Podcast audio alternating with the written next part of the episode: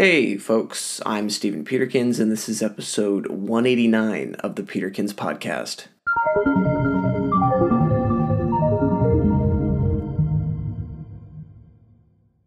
Today, we're going to talk about my family's home haircut mishap. Now, during the middle of the week, I shared a story that was a little bit intense, so I thought I'd end the week with a little bit of brevity instead.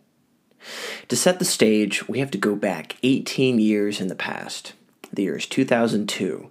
My family and I had just moved out from the Kanata suburbs to the outskirts of the Ottawa city boundary, close to a small town called Ashton. We lived in a small cul de sac in the middle of nowhere, on about four acres of property that consisted mostly of bush and trees. I believe this isolation inspired a sort of do it yourself mentality. As I've mentioned before, we used to heat our house with wood. We got water from our own well, and we barely had any internet or TV. It was us against the world out there. This line of thinking eventually inspired my father to try and be independent in another area, cutting his children's hair. I don't know where he got this idea before. In hindsight, it seemed to come out of the blue. He had never cut our hair before then, he must have gained some newfound confidence now that he was a rugged man living out in the boonies. My younger brother Ben had his hair grown out just enough where my father felt confident that he could be the one to put it back into shape. So, with the confidence of a man who didn't quite know what he was getting into, he decided to give it the old college try. He wasn't that much hair that needed to be cut. In fact, it was so little that we didn't do the hair cutting in either the kitchen or in the bathroom, but in the bedroom that my brother and I shared. I was there to witness the event initially, and my brother was sitting on a chair, waiting patiently for it to be done so that he could go back to playing. It didn't keep my attention sufficiently, so after a minute or two, I left to play video games in the living room. I was at ease playing Pokemon on the couch when suddenly I heard my brother scream and cry out from our bedroom. I rush over and immediately see two things.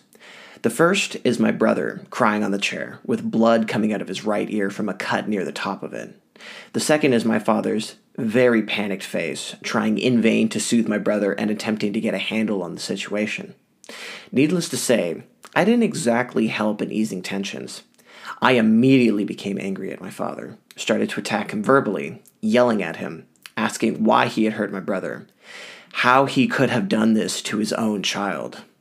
In hindsight, I can only imagine what my dad was going through in this situation. All you were trying to do was save a few bucks trimming a bit of your child's hair, and now you have both of your sons who have gone apoplectic because of a small mistake made on your part. I don't remember him yelling anything back, only apologizing and trying to get us to calm down from our frenzied state. After a couple of minutes, tensions did decline. My mom, who had kept her distance during the entire ordeal very wisely, put a bandage on the small cut on my brother Ben's ear. We were bribed with ice cream as an attempt to stop this memory from crystallizing into something perhaps more traumatic, maybe for our sake and perhaps for theirs too. Thankfully, I look back on this memory and I can view it much more comedically. And then again, I didn't get cut. You should probably ask Ben for his opinion. Still, actions do have consequences. During the pandemic, only my mother had hair cutting privileges. I care too much for my own ears to have it any other way. Thanks for listening, and I'll talk to you later.